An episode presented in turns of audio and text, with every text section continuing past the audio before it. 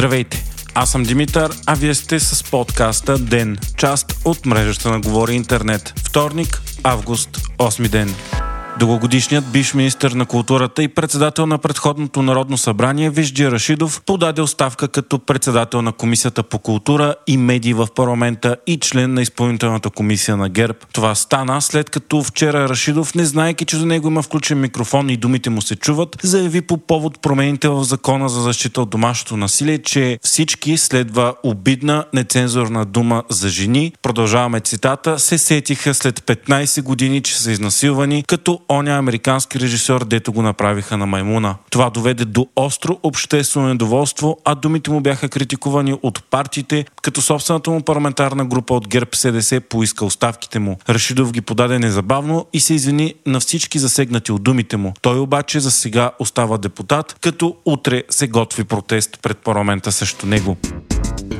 Вчера Дебора Михайлова, 18-годишното момиче от Стара Загора, което стана жертва на жестоко насилие, довело до най-голямата обществена и политическа реакция относно домашното насилие в историята на България, проговори за пръв път. В кратко видео във Фейсбук тя заяви, че косата й ще порасне, а березите й ще избледнеят, но подкрепата ще остане завинаги, благодарейки на всички, че в този труден за нея момент е получила толкова много подкрепа. Междувременно днес стана ясно, че всички съдебни лекари в Стара Загора са отказали да направят нов преглед на нараняванията на Дебора и да дадат експертно заключение, като са си направили отвод. От експертната оценка на лекарите зависи какво ще бъде обвинението срещу насилника за леки или средни телесни повреди. Сега експертизата е възложена на лекари от друг съдебен район. Именно заради първоначалната експертиза агресорът на Дебора е обвинен само за нанасяне на лека телесна повреда, въпреки че чупи носа и реже над 20 пъти момичето с макетно нощче, заради което и се правят повече от 400 шева. Нова експертиза експертиза пък бе назначена на 29 юли, когато случаят стана масово известен. Вчера парламентът отхвърли ветото на Румен Радев върху промените в закона за съдебната власт, свързани с системата за случайен подбор на съдя по механизма за разследване на главния прокурор. Ветото без проблеми бе отхвърлено и от партиите, които приеха закона ГЕРБ, ППДБ и ДПС.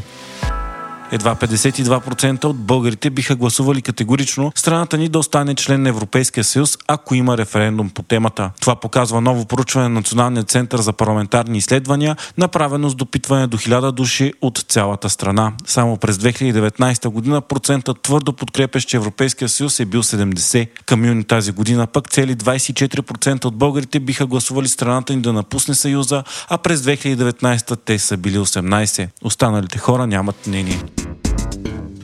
Според политико България няма да влезе в Шенген до края на тази година. Причината за това е политическата криза в Нидерландия, която доведе до оставката на правителството на Марк Рюте. Според анализаторите на Вестника е много слабо вероятно правителството в оставка да вземе толкова важно решение преди изборите в страната, които може и да са следващата пролет. Нидерландия е най-големият противник в Европейския съюз за влизането на България и Румъния в безвизовото пространство заради сериозни критики за върховенството на правото и съдебните системи в двете страни. За влизане влизане в Шенген пък трябва да се даде пълно единодушие от всички страни членове, а сега Нидерландия и Австрия са против, въпреки многобройните призиви на Европейската комисия и парламент да отеглят ветото си.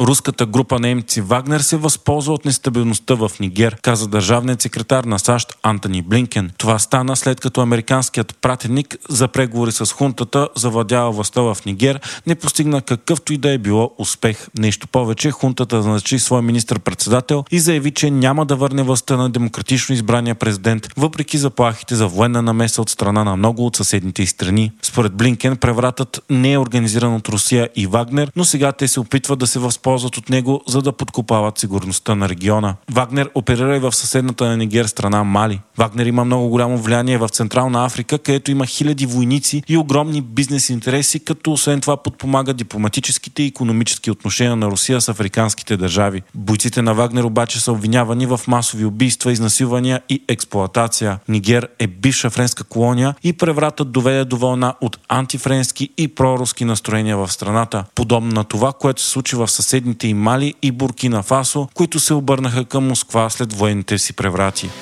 Вие слушахте подкаста Ден, част от мрежата на Говори Интернет. Епизодът подготвих аз, Димитър Панелтов, а аудиомонтажът направи Антон Велев.